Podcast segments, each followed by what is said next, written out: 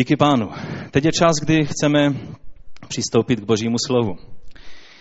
A téma dnešního kázání je takové, které možná někoho z vás zarazí. Je to téma, které hlavně, hlavně bude zajímat rodiče, bývalé, současné i budoucí, lidi, kteří plánují eh, do budoucna mít děti. Ale taky věřím, že to bude zajímat i ty, kteří jsou syny a dcerami, protože dneska budeme mluvit o, o těchto věcech. To téma je, když nemáš děti pod kontrolou, kdo anebo co je má pod kontrolou. Když děti nemáš ty na očích, co dělají, kde jsou? No, takže to je téma.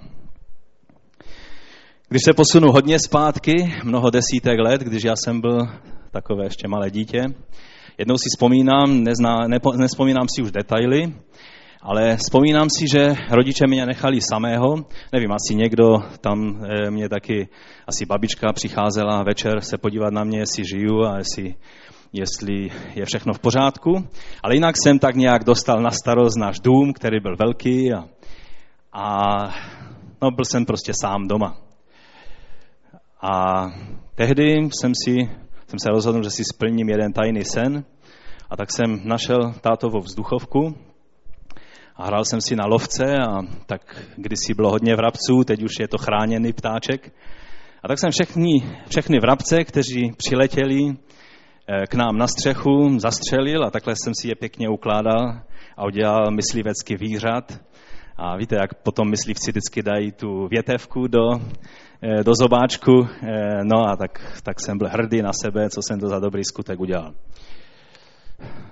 To nebylo moc chytré samozřejmě. Mí rodiče o tom neměli ani potuchu.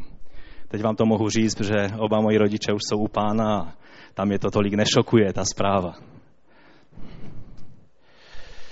Jindy jsem si říkal, že tehdy to byl takový systém zvláštní ve sboru, někteří pamětníci si to budou pamatovat, kdy nedělní besídka byla až po zhromáždění. Možná si to někteří vzpomínáte.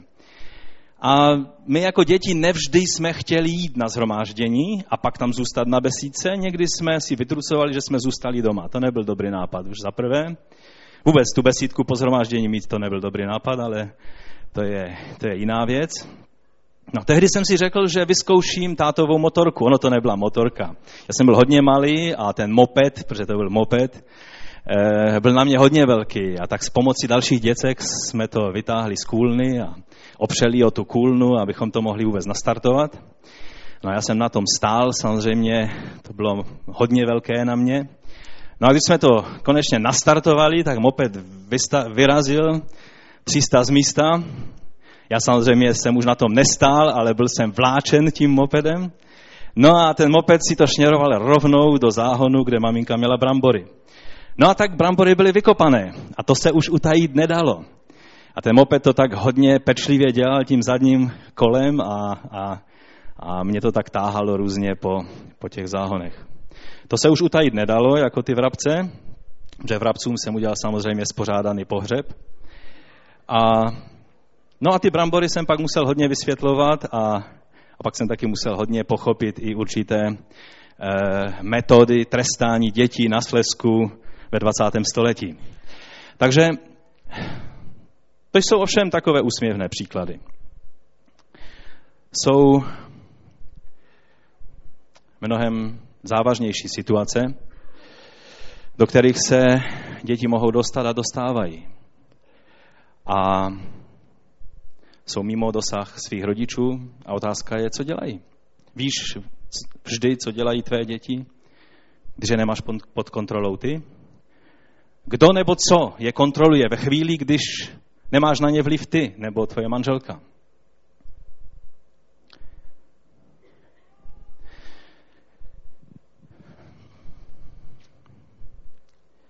Co začnou dělat, když je to jen na nich, jak se rozhodnou? Co dělají? Kde jsou? Kam chodí? Komu naslouchají? Po čem touží? Co jim je drahé? Všichni rodiče řeknou, no samozřejmě, jsou doma, čtou si Bibli. Nebo dělají úkoly do školy. Víš skutečně, co dělají tvé děti. Víte, jsem v radě, Národní radě Teen Challenge a jedna z věcí, které jsem si všimnul, bylo, že většina rodičů, když se dozví o tom, že jejich dítě bere drogy, je v naprostém šoku.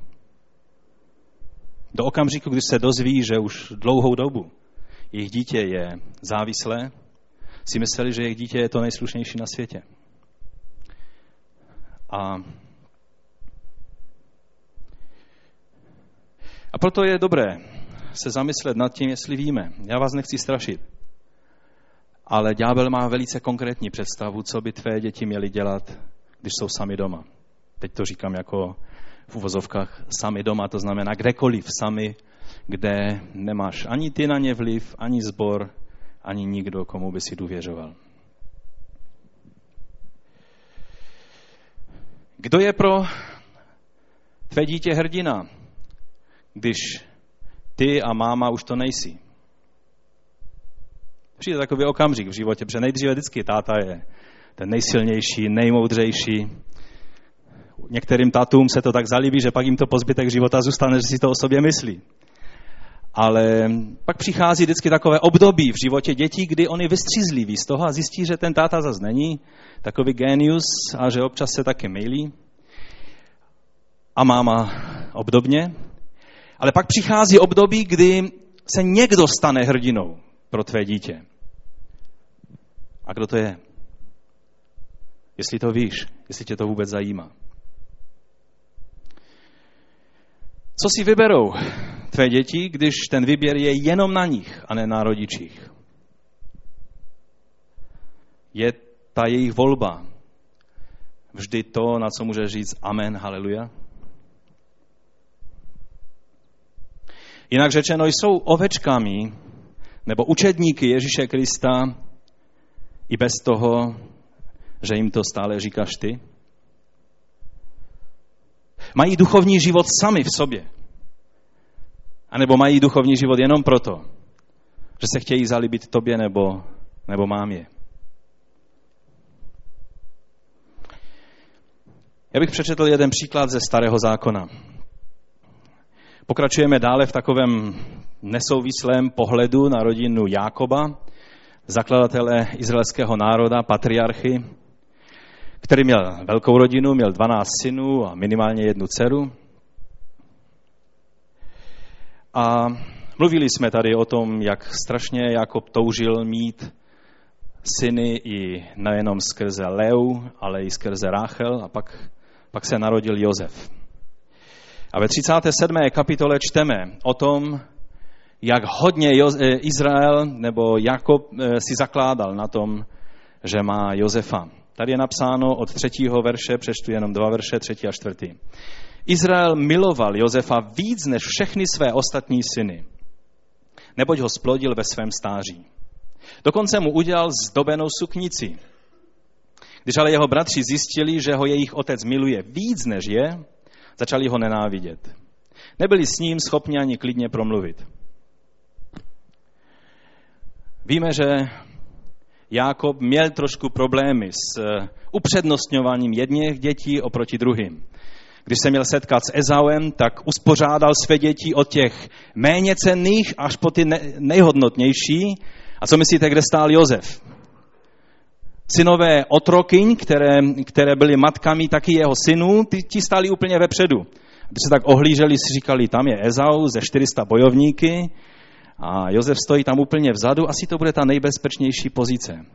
Je to jako v letadle, když sedíte úplně vzadu, ono to není příjemné, není to milé místo, ale když někdo přežije v letadle, většinou to je ten, kdo sedí úplně vzadu. Takže já nikdy nenamítám, když mě strčí úplně v letadle dozadu. Jídlo dostanete úplně nakonec, ale když se něco stane, tak máte šanci přežít. A Jakob tím ukázal, že, že nejsou v jeho očích všechny děti úplně rovnocené. A tady je to napsáno úplně jasně, že on se věnoval Josefovi mnohem víc, než se věnoval ostatním synům. A byla to chyba. Byla to chyba, že on upřednostňoval a vlastně tak trochu způsobil to, že ti ostatní synové začali nenávidět Josefa. Protože i oblečení jim kupoval v sekáči a Josefovi v Kenvelu, nebo v, jak, jak se jmenují, pomozte mi mladí lidé, nějaký dobrý obchod pro mladé. CNA? Neznám to, ale asi to bude dobré, že? Ještě něco? Se tváříte, jako byste v životě neviděli obchod pro mladé lidi. Mi vykládejte. Dobré. Takže Josef měl roucho, které je napsáno, že bylo barevné, zdobené. Minimálně v Egyptě eh, se zachovaly určité, určité zápisy a záznamy o tom, jak eh, vypadalo roucho lidí, kteří pocházeli z Blízkého východu a měli bohaté, bohaté roucha, která měla různé barvy. Takže bylo to skutečně něco, něco významného a ono to roucho tam je zmíněno vícekrát. A to, co chci ukázat, je, že to bylo negativní, že Jákob upřednostňoval Josefa. Ale z druhé strany, tím, že Josefa upřednostňoval, to mělo jeden výsledek, že on s ním trávil hodně času. On si měl rozdělit svůj čas na všech svých dvanáct synů. Ale víte, realita byla, že Jakob hodně investoval do života Josefa. A tak si dokáží představil, představit, že když chtěl Jákob vyprávět někomu o velkých skutcích, které Bůh konal v minulosti, takže si vzal Josefa a řekl, víš Josefe, musím ti něco říct. Bůh dělal veliké věci v minulosti. On to všechno stvořil. Vyprávěl mu o velkolepých dílech božích. Vyprávěl mu o tom, jak Bůh soudil člověka strašným způsobem skrze potopu. A to vytvářelo bázeň boží v životě Josefa, v srdci Josefa. A jistě mu vyprávěl o tom, jak Bůh povolal Abrahama, jak ho zavolal a změnil mu jméno, a jak, jak povolal, jak mu zaslíbil jeho e, dědečka Izáka a jak se Izák narodil a jak má zaslíbení od Boha. A Josef to všechno slyšel a ukládal do svého srdce. A já věřím, že, že nebyl jiný způsob. Že Jákob, a možná to taky říkal ostatním synům, ale už ne tolik pečlivě, jako Josefovi. Protože když vidíme, že když se měli rozhodnout sami, když byli ti ostatní synové sami o sobě a měli se rozhodnout, tak řešili věci někdy velice krutým a strašným způsobem. Přesně jako ostatní lidé ze světa. Ale Josef byl jiný. A já vám chci říct, že to, že Jakob investoval do života Josefa, že přineslo své ovoce. Pak přišel den, kdy Bratři chtěli zabít Josefa, samozřejmě to dělali za zády svého otce. Otec si myslel, že má ty nejzbožnější a nejslušnější syny a oni tam plánovali zabít svého bratra. Ale pak si řekli, pak si řekli, myslím, že to byl, že to byl Juda, řekl, proč bychom ho zabíjeli, to byla takové zbožná představa, říká, nebudeme rozlévat krev, to by bylo takové, takové nesvaté. Prodejme ho. Náboženství dokáže být kruté. Nebudeme zabíjet, nebudeme rozlévat krev, ale, ale prodáme ho. A tak ho prodali Izmaelcům a ti ho odvezli do Egypta. A teď, když Josef byl sám, měl všechny důvody pro to, aby byl zahořklý na své bratry, na svého otce, že ho neochránil, na Boha, že dopustil takovouto strašnou situaci. Měl všechny předpoklady, že mohl být zdezorientován, ztracen v tom světě, zraněn, mohl mít e, komplex méněceností, mohl mít zranění z minulostí, mohl mít všechna možná možné věci, které by ovlivňovaly, mohl mít neodpuštění vůči svým bratřím a všechny ty moderní vymoženosti dnešního křesťanstva, která se, kterýma se omlouvá to, že člověk jednoduše nečiní pokání a, a nekoná skutky boží. Ale Josef, když se dostal, byl prodán Putifarovi a najednou vidíme Josefa, že mu Bůh řehná.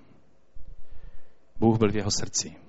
On nezahrškl, ale on věrně vykonával to, co se od něj očekávalo. A pak přišla léčka, pak přišlo pokušení. Pak přišla Putifarová manželka a začala Josefa lákat, aby se s ní vyspal. A víte, Josef byl daleko od domova, nevěděl, jestli se vůbec kdy ještě vrátí, jestli ještě uvidí někoho ze své rodiny. Byl absolutně mimo jakoukoliv kontrolu svého otce, svého pastora, zboru, rodiny, známých sousedů a tak dále. A to nádherné je, že v té chvíli, když přišlo pokušení, a tam je napsáno, že přicházelo denně, ona za ním denně chodila a lákala ho, aby se s ní vyspal. A tam je napsáno, že Jozef to odmítal a v té poslední chvíli dokonce nechal to své roucho, nebo to už nebylo to roucho, nechal svůj plášť v jejich rukou a betrhl se a utekl pryč. A zůstal čistý. A to je příklad toho, že když děti mají ten správný základ ve svém životě, ve svém srdci, že pak, když přijde hodina výzvy a hodina pokušení, takže obstojí.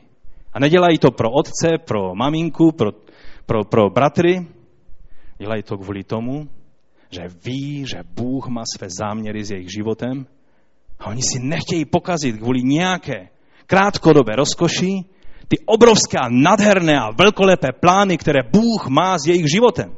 To bylo to, co Josefovi dávalo sílu. On věděl, Bůh mi dal sen, že přijde den, kdy budu jeho služebníkem. A proto mohlo přijít cokoliv na jeho cestu. Ale on směřoval k tomu, co měl nachystané pro něj Bůh. A otázka je, jestli děláme vše proto, abychom pomohli dětem mít tento základ. Aby zatoužili naplnit Boží záměry ve svém životě. A nebo jestli jenom tak bezmyšlenkovitě chodí do sboru, protože, protože chodí máma a táta. Jestli dokážou se natchnout pro Boha tak, jak se natchnul Jozef.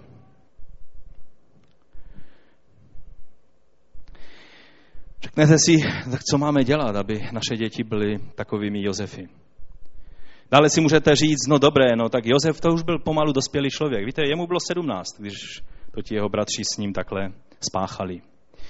Pak v Egyptě samozřejmě léta běželi a stal se dospělým člověkem. Ale pojďme se podívat na příklad z Ježíšova života. Ježíšovi bylo 12 a je to jediný příběh, který čteme z Ježíšova dětství.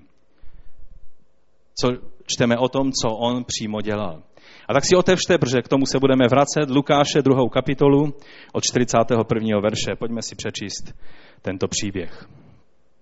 Je to velice známé místo a věřím, že to, že to všichni znáte. Jeho rodiče chodívali každý rok slavit Velikonoce do Jeruzaléma. Také když mu bylo 12 let, putovali podle toho svátečního zvyku do Jeruzaléma. Když sváteční dny skončily a oni se vraceli domů, chlapec Ježíš zůstal bez vědomí Josefa a své matky v Jeruzalémě. V domnění, že je v karavaně, ušli den cesty, než ho začali hledat mezi příbuznými a známými. Když ho však nenašli, vrátili se a hledali ho v Jeruzalémě.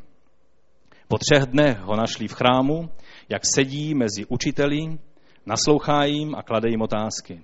Všichni, kdo ho slyšeli, řasli nad jeho rozumností a odpověďmi. Ale když ho uviděli rodiče, zhrozili se. Co nám to udělal, synu? Řekla mu jeho matka.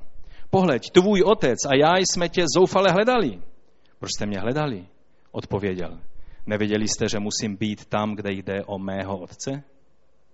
Oni však jeho slova nepochopili. Potom se s nimi vrátil do Nazaretu a byl jim poslušný. Jeho matka to všechno uchovávala ve svém srdci a Ježíš prospíval na duchu i na těle a byl příjemný Bohu i lidem. Takže proč to tak je? Co určuje, jak se zachová dítě nebo mladý člověk, když je to jen na něm, co může udělat? Co, určuje, co určuje cesty, po kterých chodí tvoje a moje děti? Především za prvé je třeba, abychom si uvědomili, že Bůh má svůj jedinečný plán pro život každého našeho syna i naší dceru. Vidíme, že Jozef byl člověkem, ze kterým Bůh měl svůj nádherný plán. A Bůh krok za krokem, to, co lidé přemýšleli a plánovali, že udělají jako křivdu Josefovi, Bůh jenom to vzal a řekl, dobré, já mám pro Josefa připraveno požehnání. Když chcete, dělejte, co chcete, ale já to vždycky vložím na cestu požehnání. A cokoliv lidé udělali, Bůh to vložil jako další stupeň ke slávě do Josefova života. Házeli po něm kameny a Bůh bral ty kameny a kladl je Josefovi pod nohy, aby mohl stoupat výš k němu. U Ježíše víme, že je to Mesiáš. Tam není třeba dlouho vysvětlovat boží plán v jeho životě. A Márie i Jozef věděli, jaký je boží plán, ale nevždy člověk na to myslí. A tady v té situaci, která se stala, když oni byli těch sedm dnů, jak dlouho trval ten svátek v Jeruzalémě, že to byla vlastně svátek Paschy, a e, potom následoval svátek nekvašených chlebů, který trval několik dnů a celkem to bylo vlastně sedm dnů celé ty svátky a oni se pak vraceli domů. A vraceli se v karaváně, takže ono každému rodiči naskočí husí kůže, když si pomyslí, e, že, že Márie s Josefem dokázali jít celý den a neměli Ježíše při sobě, 12-letého chlapce. Samozřejmě tehdejší svět asi nebyl tak plný všelijakých zvrhlíků, kteří by se hned vrhali na děti, jako je dnes. Ale přesto to bylo velice riskantní. A, ale to jedno, co můžeme z toho vyčíst, je, že jelikož to byl velký zástup lidí, tak vidíme, že Ježíšova rodina nebo eh, rodina Josefa a Marie nebyla nějaká izolovaná rodina, která, pojďte tady dětičky, jenom my, nedívejte se tam na ně, oni jsou, to, jsou, to jsou jiní lidé, my tady. Ale oni byli rodina, která měla široce rozvětvené kontakty. Tam je napsáno, že si mysleli, že je, že je s příbuznýma a u přátel.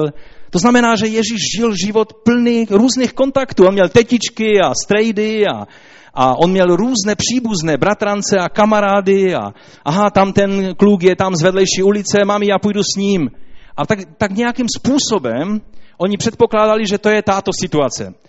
Oni šli a Ježíš měli naději, že taky je součástí té karavány. Když přišli na místo, kde se nocovalo, že to bylo pěkně zorganizováno, že byly místa, kde se dalo, eh, ta karavána se mohla zastavit na noc, tak eh, měli naději, že Ježíš tam dorazí i s těmi, kteří jdou trošku pomaleji, ale pak zjistili, že Ježíše není. A tak šli zpátky do Jeruzaléma. A tam ho všude možně hledali.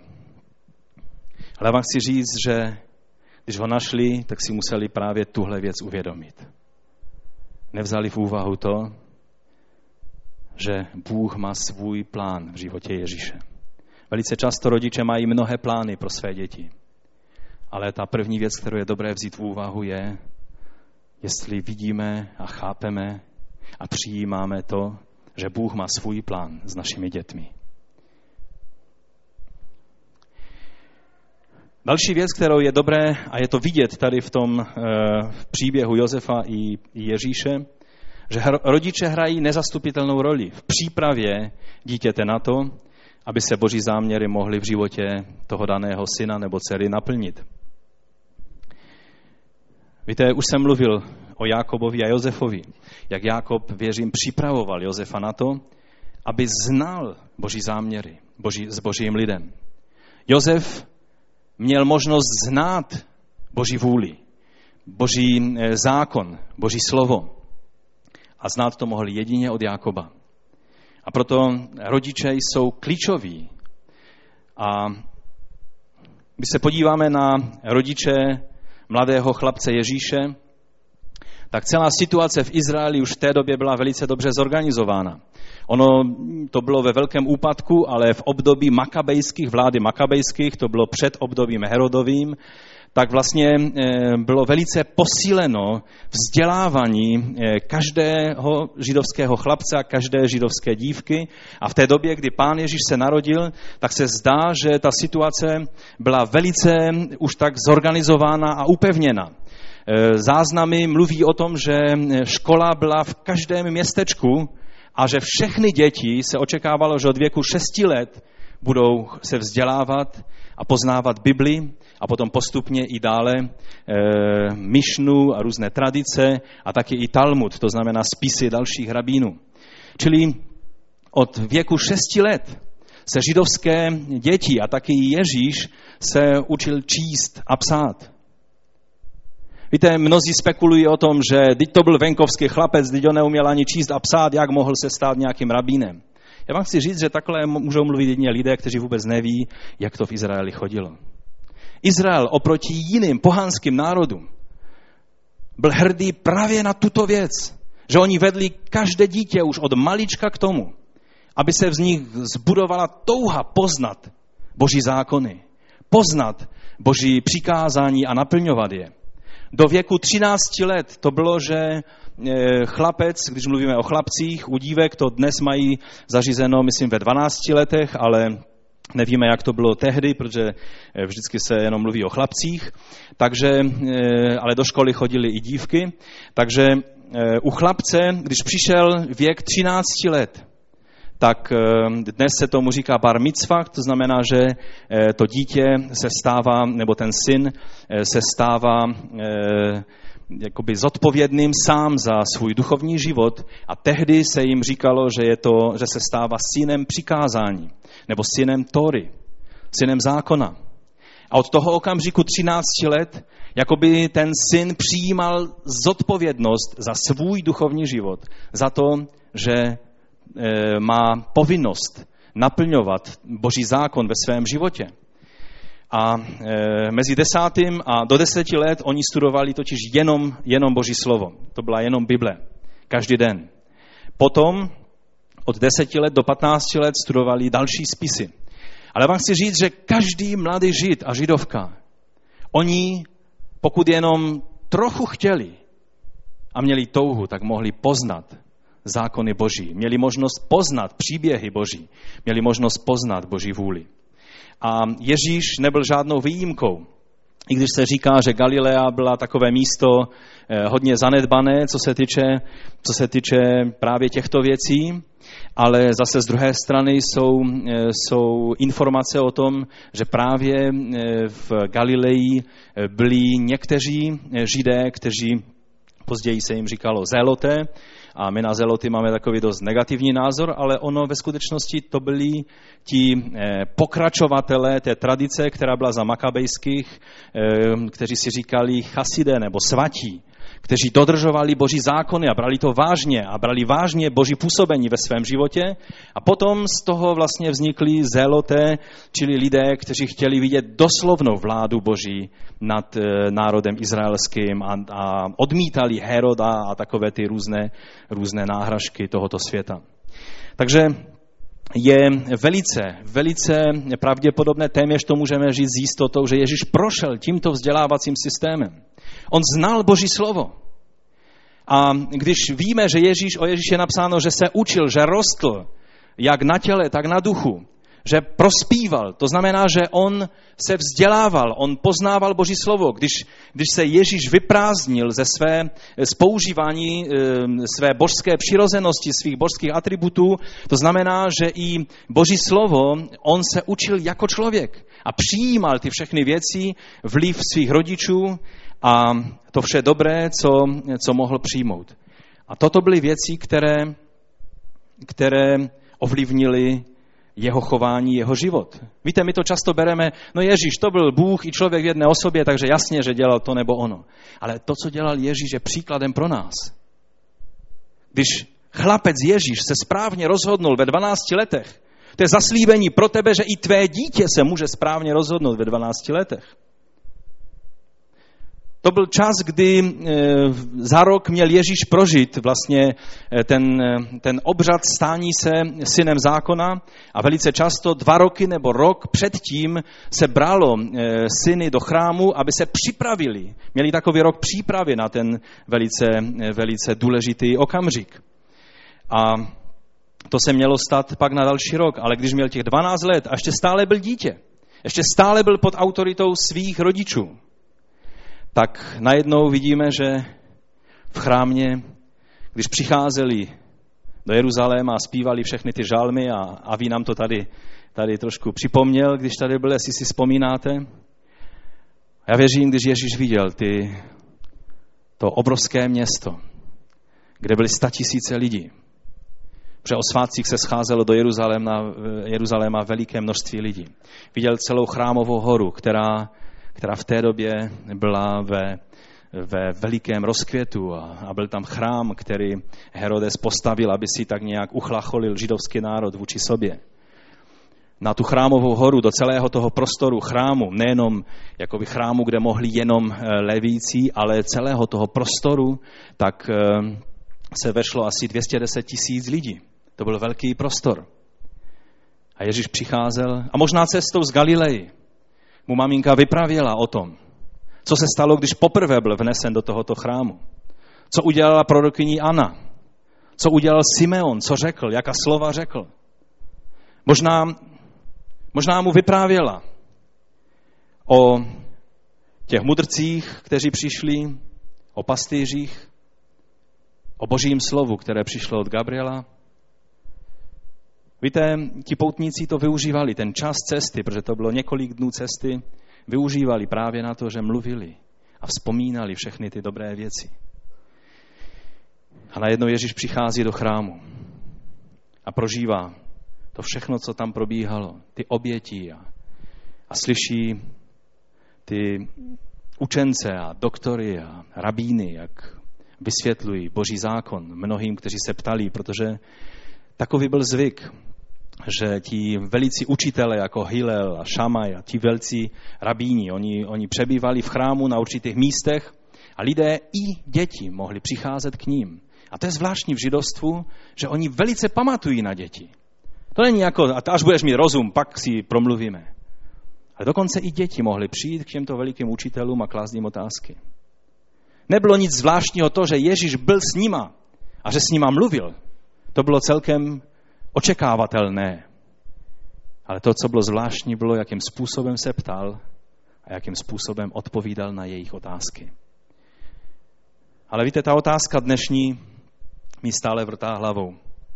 Kam by šlo tvé dítě? Kde bys hledal své dítě, když by se ti ztratilo třeba v Praze?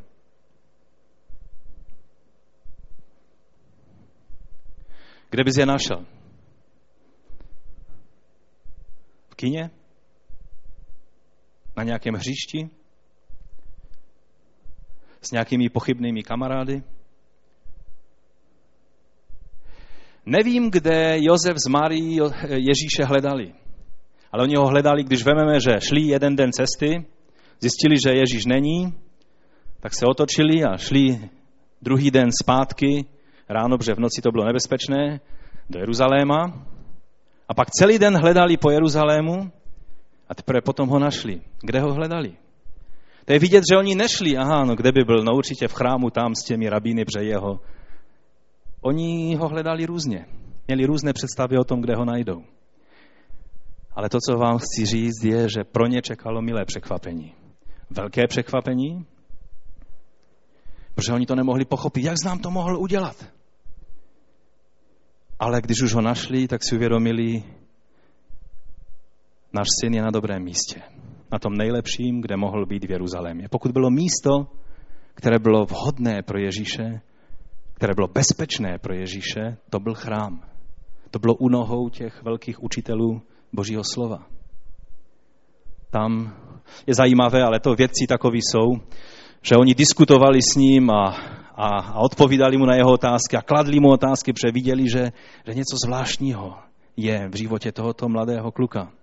Ale nenapadlo se je zeptat, kde jsou tvoji rodiče. Byl večer a Ježíš unaven tím vším rozhovorem, tak si tam někde lehnul a oni, dobré, a ráno ti dopovíme to, co jsme začali. A víte, vědci jsou takoví, že je nenapadnou takové ty běžné praktické věci, kde můžou být rodiče tohohle chlapce. Ale to dobré je, že když Ježíše našli, našli ho na správném místě. A otázka je, kde najdeš ty své děti. Jestli si udělal všechno pro to, aby měli ten dobrý základ ve, jejich, ve svém životě, abys je našel vždy na tom správném místě.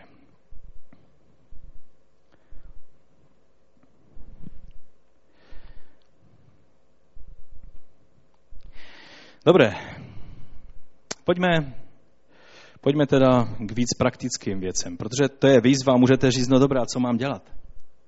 To je nádherné číst o tom, že Ježíš byl v chrámu, ale já si nejsem jíst, kde by byly mé děti.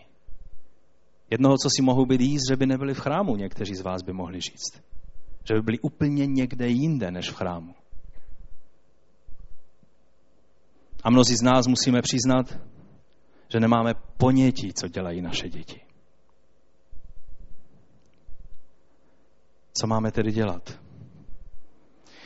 Máme my rodiče možnost to ovlivnit, jak se zachovají naše děti, když je nemáme pod kontrolou. Jak mohu ovlivnit to, co, co dělá můj pubertácký syn a dcera? Jak to mohu ovlivnit? Žít, jak se snažím mu něco říct, tak však víte, jak to chodí. Je věta, kterou někdo řekl a myslím si, že je velice pravdivá. Když jsou děti malé, mluvíme s nimi hodně o Bohu. Když jsou velké, mluvíme hodně s Bohem o nich. To je pravidlo, které je velice důležité. Přijde čas v životě dětí, kdy už jim toho, pokud si jim nic doposud neřekl, ani moc neřekneš. A když mluvíš, nebudou tě poslouchat. Mají už svůj rozum. Ale je otázka, kdy v tom čase, který ti Bůh dal, dal každému rodiči, kdy může dát to nejcennější, co má svému dítěti, jestli tehdy si zrovna nebyl tolik zaměstnán, že si neměl čas dát to dobré svým dětem.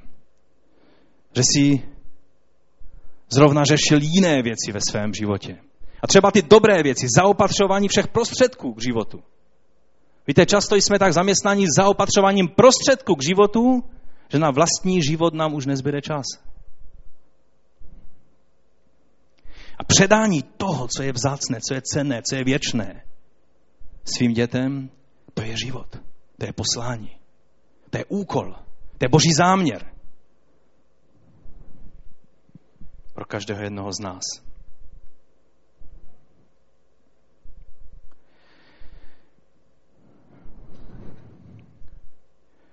Víte, jsou věci, které můžeme učinit vůči našim dětem, abychom jim pomohli se správně rozhodnout po hodině zkoušky. Za prvé, dejme dětem najevo, že jsou uvnitř božího lidu a nevenku. Řeknete, co to je za blbá, za blbá věta. Teď jasně, že děti jsou uvnitř. Já vám chci říct, že mnozí křesťané to chápou tak, že děti jsou nespasené, neobrácené do okamžiku, než přijde chvíle v jejich životě, kdy se nám podaří jim nějak vysvětlit evangelium a oni přijmou Pána Ježíše za svého, za svého spasitele. To znamená, že do okamžiku, než to učiní, jsou jakoby venku a my musíme učinit všechno pro to, aby byli uvnitř. A já vám chci říct, že Bible to ukazuje trošinku jinak.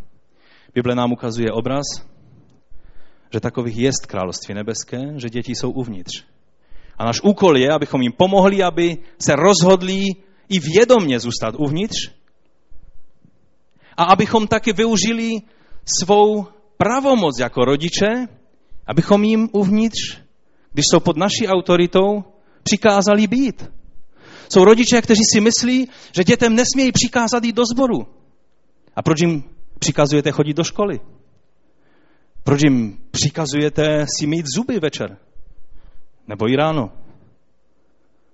Proč jim přikazujete spoustu dalších věcí? Dobrých věcí pro jejich život. Ale přikázat dítěti jít do sboru, jít na nedělní besídku, no přece nebudu dělat žádné násilí na něm, on se musí sám rozhodnout. Víte, dítě v sedmi letech se tak nějak potřebuje pomoc rozhodnout. Někdy tím způsobem, že otec a matka řekne, půjdeš, protože ti to říkám já. Uděláš to, a to. Ale přece to nemůžeme dítěti udělat. Ono zanevře nám na Boha na všechno. Opak je pravdou.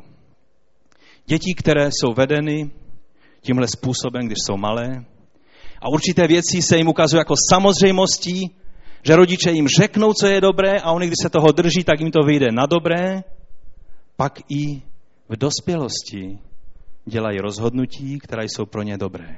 Když necháváte na malém dítěti, pětiletém, ať se rozhodne, co chce dělat, a ono se rozhodne po šetile, jak má potom vědět, jak se má rozhodovat, když je dospělé?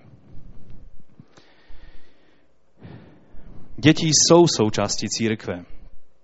A proto takhle bychom s něma měli zacházet.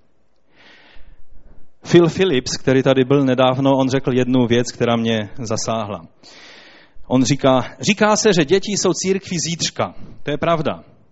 Ale pokud nejsou církví dneška, pak nebudou ani církví zítřka. Pokud tvé dítě je pouze církví zítřka a dnes ho necháváš růst jako kůl v plotě, pak z něho nebude církev zítřka. Protože Bůh chce, aby on byl v církvi dnes. Jako malé miminko, jako pětileté, dvanáctileté dítě, jako dospělý člověk. Není to tak, že dítě musí projít obdobím rebelie a vychutnat si ten celý svět a zjistit, že to nechutná a pak díky Bohu z milosti Boží se vrátit zpátky na luno Božího lidu a do Boží náruče. Ideální stav je, kdy dítě neopustí nikdy cestu Boží. Když se narodí, a to je veliká milost, se narodit do křesťanské rodiny. A vy všichni, kteří teď máte malé, malá miminka, je, je vás hodně tady ve sboru. Vaše děti mají obrovskou milost, že se narodili právě ve vaší rodině. Ale je to obrovská výzva a závazek pro každého jednoho z vás. Máte jenom velice krátký čas na to, abyste těm dětem dali to, co je nejcennější a připravili je činit správná rozhodnutí ve svém životě. Už zmíněný Phil Phillips taky řekl, že když děláme správná rozhodnutí a moudrá rozhodnutí pro naše děti, když jsou malé, pak je to pro ně jednodušší dělat správná rozhodnutí, když je dělají sami o sobě. Jak jinak mohou děti pochopit a přijmout, co je dobré, pro co je dobré se rozhodnout? Jak jinak mohou pochopit, že za každý skutek je i zodpovědnost a důsledky, když rodiče jim v tom nepomůžou. Takže zahrňme své děti do našeho života s Bohem, protože je Bůh zahrnuje. Nevyčlenujme děti z našeho duch, eh, duchovního života, ale jim dovolme, aby mohli přicházet k pánu. Víte, když Joel prorokoval velké věci do novozákonní doby, tak on tam prorokuje o služebnících, o, o všelikém těle, na které padne Duch Svatý, ale on tam mluví o synech, o dcerách. A mnohdy, kdybychom tak to viděli, a ty jsi ještě moc mladý, aby si mohl prožívat věci Ducha Božího.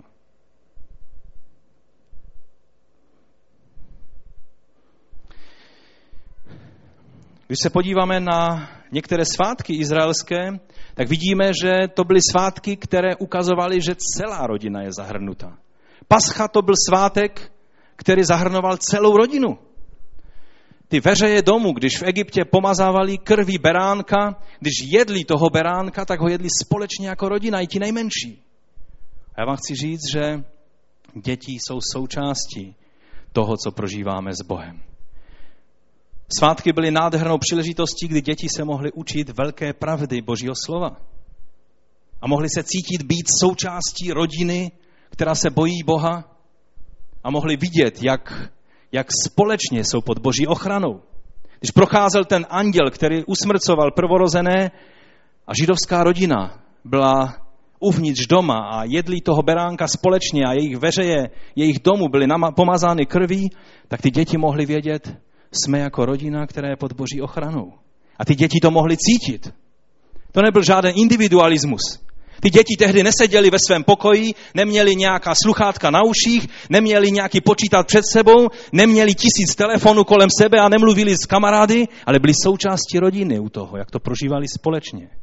A je otázka, jestli naše rodiny mají vůbec tu možnost. Jestli to umožňujeme. Jestli si nežijeme každý svůj individuální život a nedovolujeme, že děti jsou hrdé na to, že jsou součástí rodiny. Mají být na co hrdé?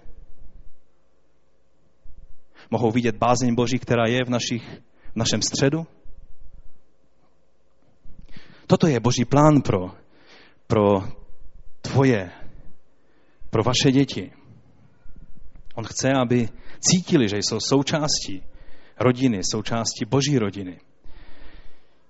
A vy nám tady představoval, jak prožívají slavnost sabatu. Taky to je rodinná věc. A moje otázka je, jestli využíváte u vás doma svátky. Je mnoho různých svátků a mnohých příležitostí, samozřejmě ne první maj a den žen, že, a takové ty svátky komunistické, eh, no, ne komunistické, ale takové ty světské, že, ale svátky, které ukazují na Boha.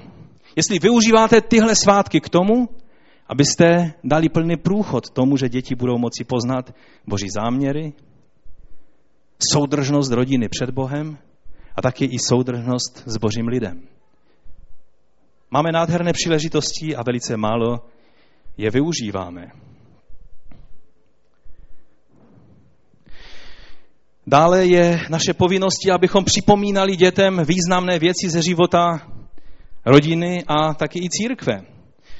je žálm 78. od třetího verše ho přečtu a můj čas se velice krátí, takže to budu chtít alespoň v zkrátce tak projít těmi radami, které, které v božím slovu jsou. Tady v tom žálmu je napsáno, slyšeli jsme a sami víme, co nám vyprávěli naši otcové. Žálm 78 od třetího verše. Jejich dětem to nezatajíme. Dalšímu pokolení budem vyprávět o chvále hospodinově, o jeho síle, o zázracích, jež učinil. Svědectví stvrdil Jákobovi, Izraeli svěřil učení, o kterém přikázal otcům naším, aby je předávali synům svým. Aby je poznalo budoucí pokolení i děti, jež se teprve narodí, aby zas učili svoje potomky. Ať v Bohu skládají svoji naději, ať nezapomínají, co učinil a dodržují jeho příkazy.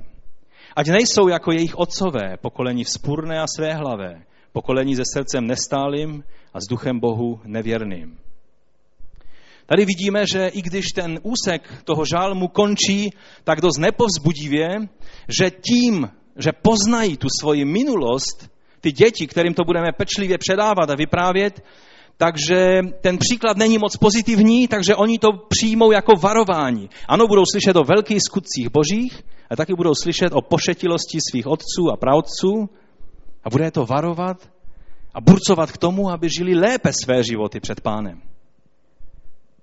A tak je otázka, jestli znáš své předky, aby si mohl svým dětem o nich vůbec mluvit.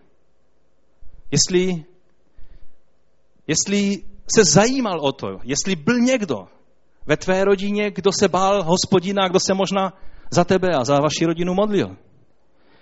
Samozřejmě, když eh, je to situace jako třeba u nás, eh, já jsem už třetí generace těch, kteří, kteří v naší rodině slouží pánu a to je eh, samozřejmě mnohem jednodušší, protože vždy se najde nějaký Abraham, o kterém lze mluvit, nějaký věrný Izák, o kterém se dá mluvit, najdou se i ti různí pošetilí členové rodiny, co slouží jako varování.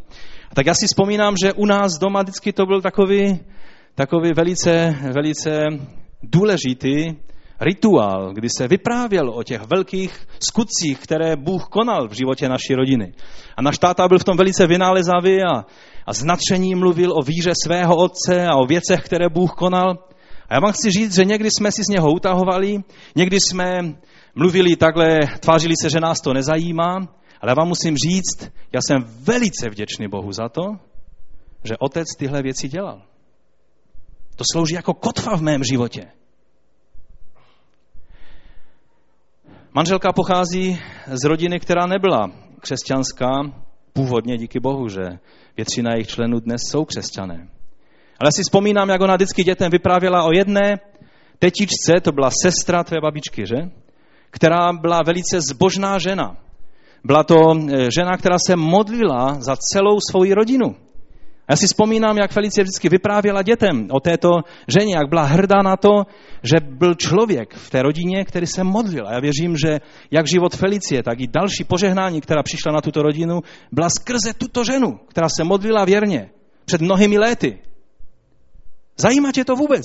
Jestli někdo u vás v rodině byl takový. Vyprávíš o tom svým dětem, svým vnukům. Zajímáš se o to, co se dělo tady v tomhle sboru kdysi. Jestli jsou některé příklady, kterými bys mohl pozbudit své děti. A nebo jim hodíš nějaký, nějaký komiks, ať se sami povzbudí nějakými nesmyslnými příklady a příběhy. A nebo jim pustíš televizi. Jestli ti leží na srdci, aby to dědictví, které Bůh konal, děti měly možnost přijmout. Obecně v božím lidu, co Bůh konal v minulosti. Ať je to jako varování a jako povzbuzení. Dáváme tomu prostor. To je moje otázka dnes. Pokud chceš, aby tvé děti se rozhodly správně, když ty na ně nemáš vliv, pak to je jedna z dobrých rad.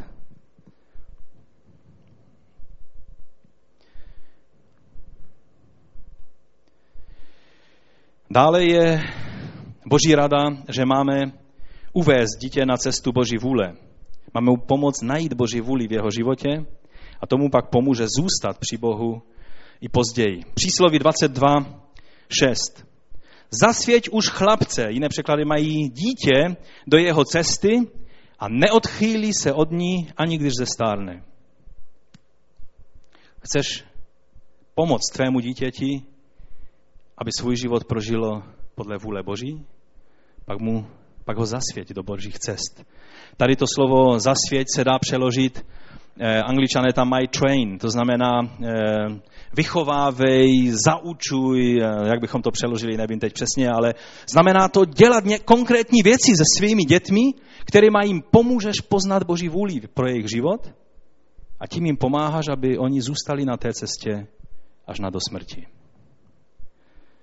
Deuteronomium 6.4, to je známé slovo, slyš Izraeli, hospodin náš Bůh, hospodin je jeden.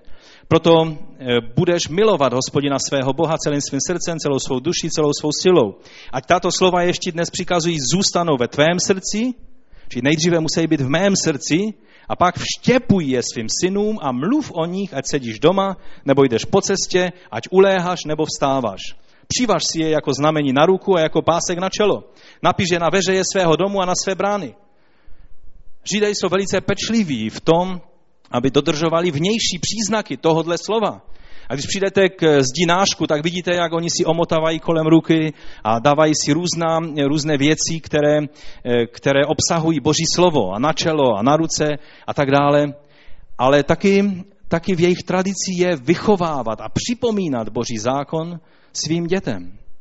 A víte, my někdy jsme tak duchovní, že si říkáme, že takové ty pravidelné věci a takové ty věci, že se něco učit a něco vysvětlovat a nejdříve bych se to musel naučit já, abych to mohl vysvětlit svým dětem, že to je málo duchovní. Já vám chci říct, není duchovnější věci než to, aby si vštěpoval Boží cesty do života tvého dítěte.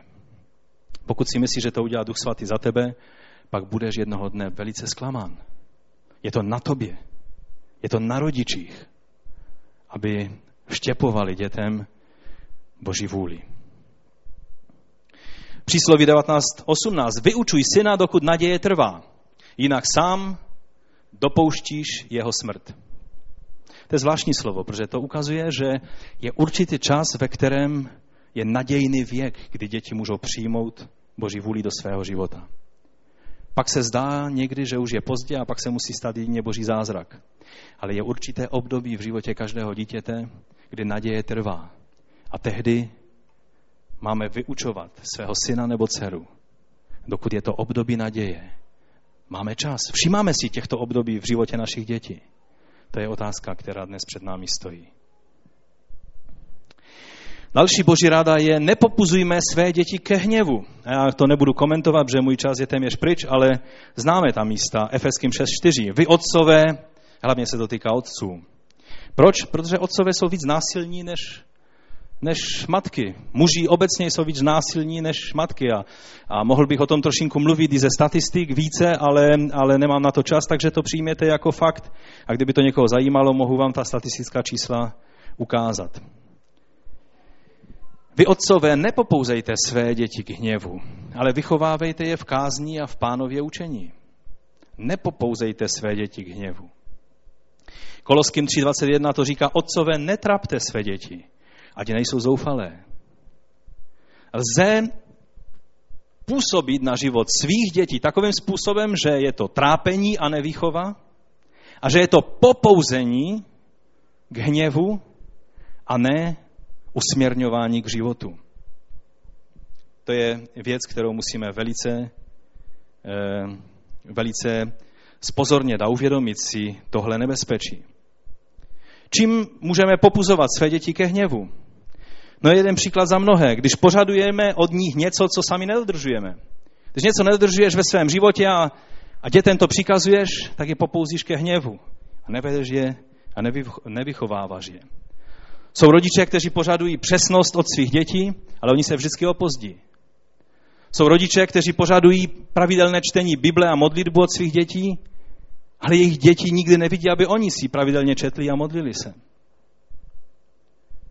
Jak můžeš napomínat své dítě za to, že má nepořádek ve svých věcech nebo ve svém pokoji, když ve tvém pokoji se to nedá nazvat pořádkem?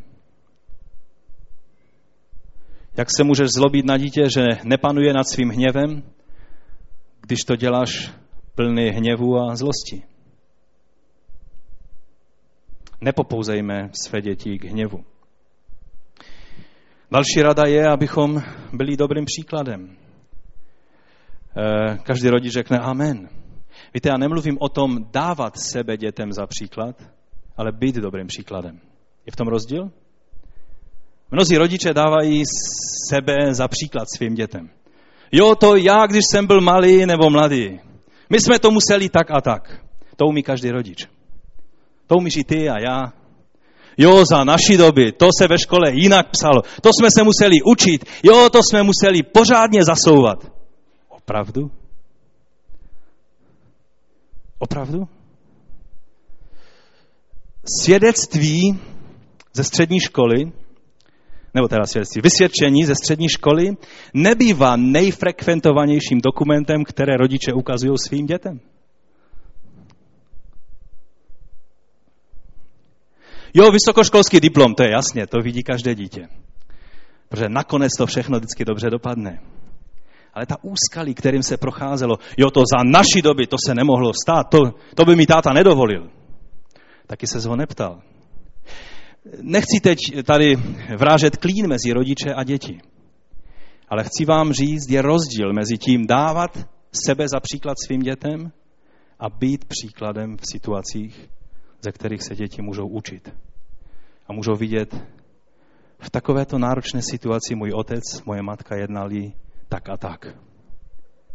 A pak, když přijde situace obdobná, jsou povzbuzení a ví, jak se můžou zachovat, protože vidí dobrý příklad ve tvém eh, jednání nebo v jednání tvé manželky.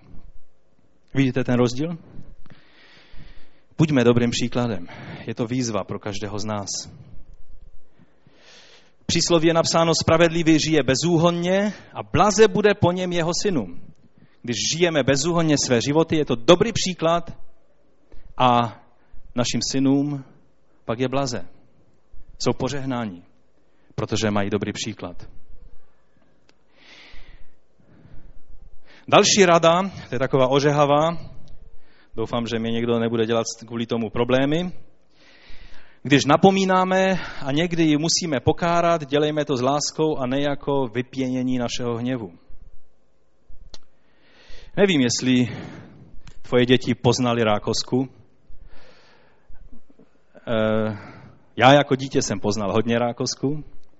Naše děti taky občas poznali rákosku nebo jiné prostředky, které se k tomu používá. Ale musím se přiznat, že jsem pochybil mnohokrát v tom, že jsem to nedělal vždy v klidu a v lásce, ale někdy jsem prostě vypěnil. A byly situace, kdy jsem se pak musel svým vlastním dětem omluvit.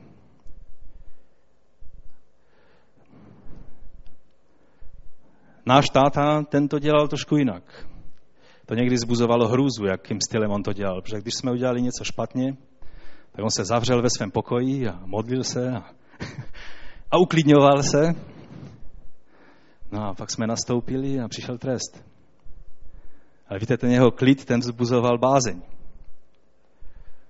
Kdyby se vstekal a zlobil, tak by mi byl k smíchu. Ale tím způsobem, jakým to dělal, tak to bylo pokárání, které přineslo své ovoce. Řeknete, ale děti, eh, no jak se tomu říká, Teď mám polské slovo, anglické slovo a české slovo pro to, jak se e, dá na zadek dítěti, jak se tomu říká? Výprask? Mhm, dobré. No, výprask to zrovna nemusí být, ale když pokáráte své dítě rákoskou, teda řečeno eufemisticky, tak e, já vím, že to stále méně se nosí v dnešní společnosti. Ale pojďme si přečíst Boží slovo, ať mluví Boží slovo, než abych já tady filozofoval. Přísloví 13, 24. Kdo šetří rákosku, nenávidí své dítě. Ten, kdo je miluje, včas je potrestá. Slyšeli jste slovo Boží. Přísloví 22.15. V srdci dítěte vězí nerozumnost. Trestající rákoska ji ale vyžene. To jsou dost přímá vyjádření na toto téma. Jeden moudrý bratr řekl, že ta pošetilost nebo nerozumnost dítěte je v tom, že dítě nechápe, a je to tak učiněno, prostě se to musí naučit v životě, dítě nechápe, že, že za každý skutek přijdou i důsledky, že když něco udělám, to přinese ovoce.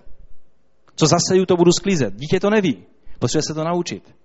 A ta rákoska mu to občas pomůže pochopit, Že každý skutek může vypadat sebe víc OK a super a s natřením se do toho může vrhnout, ale to pak přinese i své důsledky.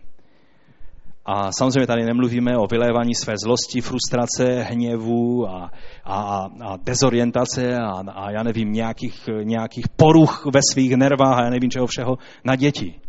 Bůh chraň. To ať se nestává. Ale to neznamená, že nebudeme vychovávat své děti i s použitím tohohle vychovného prostředku. Přísloví 23.13. Neváhej své dítě naučit kázní. Dáš-li mu rakoskou, přece neumře.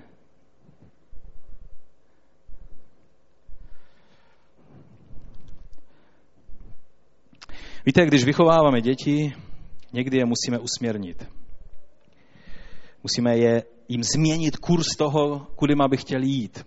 Třeba na zhromáždění děti chtějí běhat a vyrušovat a my změníme jejich kurz tím, že mu řekneme, teď si tady sedneš a budeš vedle mě sedět a když ne, tak si promluvíme a pak přijdeme zpátky a zase si sedneš. Já nevím, jestli to používáte nebo ne, ale to funguje celkem, celkem po, na po třetí, na po čtvrté už to funguje jak hodinky. A, ale vždy, jakou, jakékoliv usměrnění dáváme našim dětem, vždy musíme pamatovat, že to máme dělat laskavě, citlivě, pečlivě a trpělivě. Já vám řeknu příklad. My jsme přirovnání do vinné révy, že? A do ratolesti. A jednou mě manželka poprosila na zahradě, abych jí udělal takový nějaký, nějaké stojany pro ostružiny, protože ty ostružiny oni pouštějí takové ratolesti a oni jsou celkem dost křehké.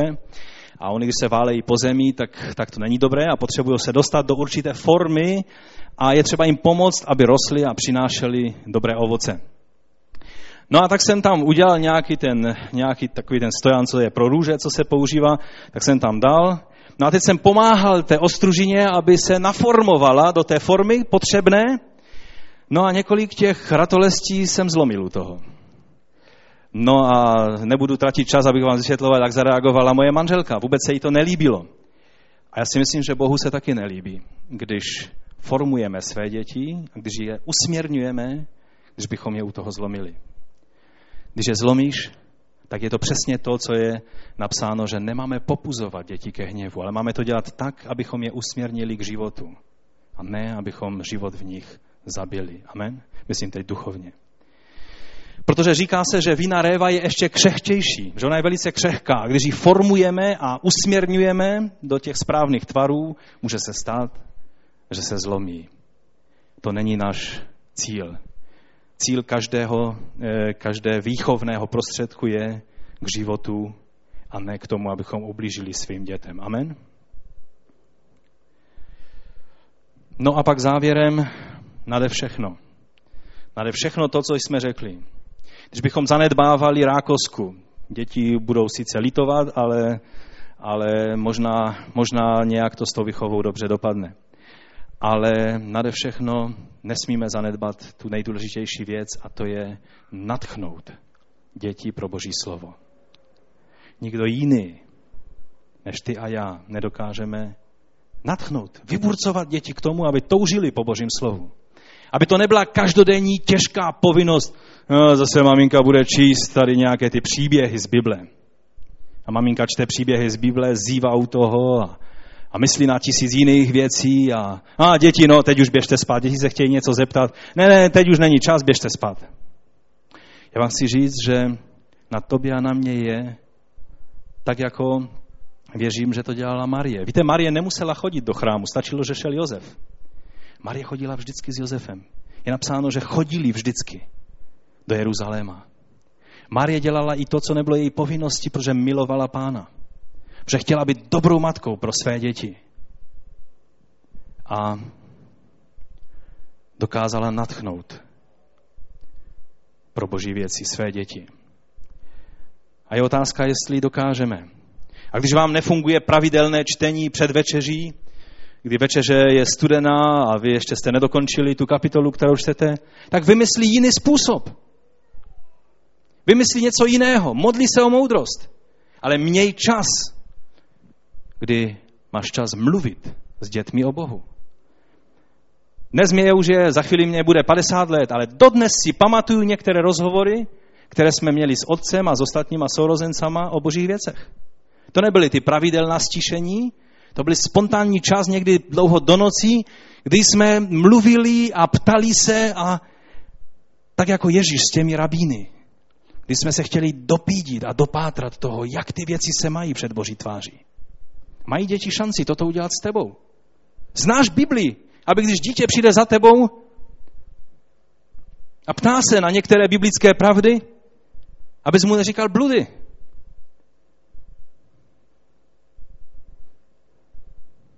K tomu je třeba poznat Bibli, poznat Boží slovo. Máme těmi, kteří natchnou naše děti pro Boží slovo. Víte, když vyučujeme Boží slovo, a to platí jak pro nedělní besídku, tak i pro, pro to, když to děláme doma, nemusíme se držet jenom biblických příběhů. Děti, když jim to říkáte po druhé, tak už ty biblické příběhy znají, nemusíte je převyprávět. Řekněte jim něco, co, co jim otevře nějaké okno, že uvidí něco čerstvě. A nebo jim řekněte taky něco jiného, třeba, třeba je naučte přikázání z paměti. Je dobré, když děti se naučí přikázání. A nebo třeba modlitbu páně. A nebo se seznámí s kázaním nahoře. Nemusí jenom vždycky mluvit o Davidovi a Goliáši. Nebo jim vysvětlete, jak funguje boží zbroj. A jakým způsobem můžou používat tyto prostředky ve svém malinkém boji, které prožívají. A nebo čtěte spolu přísloví a zamyšlejte se nad principy do života. Myslím, že by šlo pokračovat dál a dál v těch mnohých věcech, které bychom mohli z Božího slova tady přinášet a mluvit jako další rady. Ale já doufám, že jsem vás alespoň natchnul pro jednu věc. Udělat všechno pro to, abychom pomohli dětem, že když jsou sami o sobě, budou dělat správná rozhodnutí. Amen. Postaňme k modlitbě. Pojďme se modlit jako rodiče o to. Každý, kdo je tady rodič, tak zavolejme nyní k pánu. A prosme pána, aby nám pomohl být rodičmi, být rodiči, kteří natchnou své děti pro Boha. Kteří udělají všechny ty věci, které pomůžou dětem, když jsou sami, když jsou mimo naši kontrolu, že budou jednat správně tak jak se tomu naučili před Boží tváří, pod tvým vlivem. Když jsme tady jako synové a dcery, pojďme před pána a zamysleme se, jestli jsme nepohrdali tím dobrým, co rodiče do nás chtěli vložit. A můžeme z toho činit pokání a můžeme, můžeme ještě dnes přijmout požehnání z toho všeho dobrého, co Bůh pro nás měl skrze naše rodiče, prarodiče. V židovstvu to bylo, že tetičky a strýcové a ti všichni se zajímali jedni o druhé a sloužili si a mluvili a děti měli možnost slyšet Boží slovo. Měli možnost klást ve škole otázky. Já nevím, jak je to dnes ve školách, ale židovské děti seděli v kruhu s učitelem, on seděl společně v kruhu s nima. Všechny děti mu museli vidět do tváře, protože to bylo podle přikázání Božího slova, Božího zákona. A měli možnost mu klást otázky tomu učiteli. Měli možnost diskutovat. Jestli jako rodiče jsme ochotní, aby toto mohli děti dělat. A pojďme se modlit i jako zbor, abychom byli tím dobrým prostředím, kde děti budou moci se natchnout pro boží věci. Pojďme se modlit. Můžeme pozvednout své ruce k pánu a zavolat k němu. Víte, není většího nebezpečí, než jakému čelí dnešní mladí lidé, děti. Ďábel a tento svět má zcela přesný plán o tom, jak nakládat s životem našich dětí. Ve sboru toho času, který stráví průměrně dítě, když chodí jenom v neděli na besídku a s námi do zhromáždění, tak jsou to vlastně jenom čtyři dny v roku. Čtyři celé dny, které stráví v církvi, ve sboru, pokud se nezúčastňují jiných aktivit. Průměrně, když by jednou hodinu denně dítě se dívalo na televizi, tak je to nějakých 14 dnů nebo možná 20 dnů v roce, které stráví před touhle bednou. Duch tohoto světa přesně ví, jak ovlivnit naše děti. A je otázka, jestli my, jestli nám záleží na tom, aby ten vliv, který Bůh dal rodičům, ten čas, kdy děti jsou pod naší autoritou, jestli využíváme tak, aby když pak jsou zodpovědní sami za sebe, aby se rozhodovali moudře a podle Boží vůle. O to tě prosíme, pane. Ty jsi slyšel to vše, co jsme řekli. Ty znáš naše rodiny, všechno, všechny děti, které jsou v tomto sboru. Učitele nedělních besídek, rodiče. Já tě prosím, pane, pomoz nám. Pomoz nám, abychom ten vliv, který máme mít, aby byl dobrý vliv. Abychom podle tvé vůle mohli vychovávat naše děti. Aby oni mohli růst v tom dobrém prostředí. Nadšení pro tvé slovo, víry, aby mohli chápat tu kontinuitu, že byli před námi otcové, kteří šli cestou víry a aby se nadchli proto pokračovat v jejich šlepějích na cestě víry. Pane, dej, aby, aby ten vliv, který je tvůj na životy našich dětí, byl větší a víc rozhodující než vliv tohoto světa. Pane, ať plány, které má ďábel s dětmi tohoto sboru, se nenaplní. Ať se naplní tvá vůle. Když děti nejsou pod naší kontrolou, pod naším vlivem, když jsou někde tak, jako ti mládenci, kteří byli, kteří byli v Babyloně unesení a odvedení od svých rodičů. Pane, ať mají sílu se rozhodnout správně pro to, že nebudou jíst pokrmy krále tohoto světa, ale že budou přijímat jen to dobré. Pomoz jim, pane. Já tě prosím za všechny mladé lidi tohoto sboru, našich rodin. Prosím tě za děti, pane, dej milost. Kdo jiný než ty to můžeš způsobit? Prosíme tě, pane. Když děti nejsou pod naší kontrolou, ať jsou pod tou tvou, ať patří tobě, ať jsou tvou ovečkou, ať jsou tvými učedníky v každé situaci života. Pane, já tě prosím, obzvlášť za ty, které se už, kteří se už zatoulali, kteří jsou vzdálení, o kterých rodiče už ani neví, co dělají. Pane, já tě prosím, přivedě zpátky. Prosíme tě, Otče, Dej zdraví rodinám, dej sílu, dej rozhodnost otcům a matkám, aby vychovávali své děti po tvých cestách. Aby se nebáli použít autoritu, kterou ty dal do jejich životu. Aby pomohli dětem se správně rozhodovat. Aby když se budou rozhodovat sami, aby se rozhodovali podle tvé vůle. O to tě prosíme, Otče, ve jménu Ježíše Krista. Amen. Amen.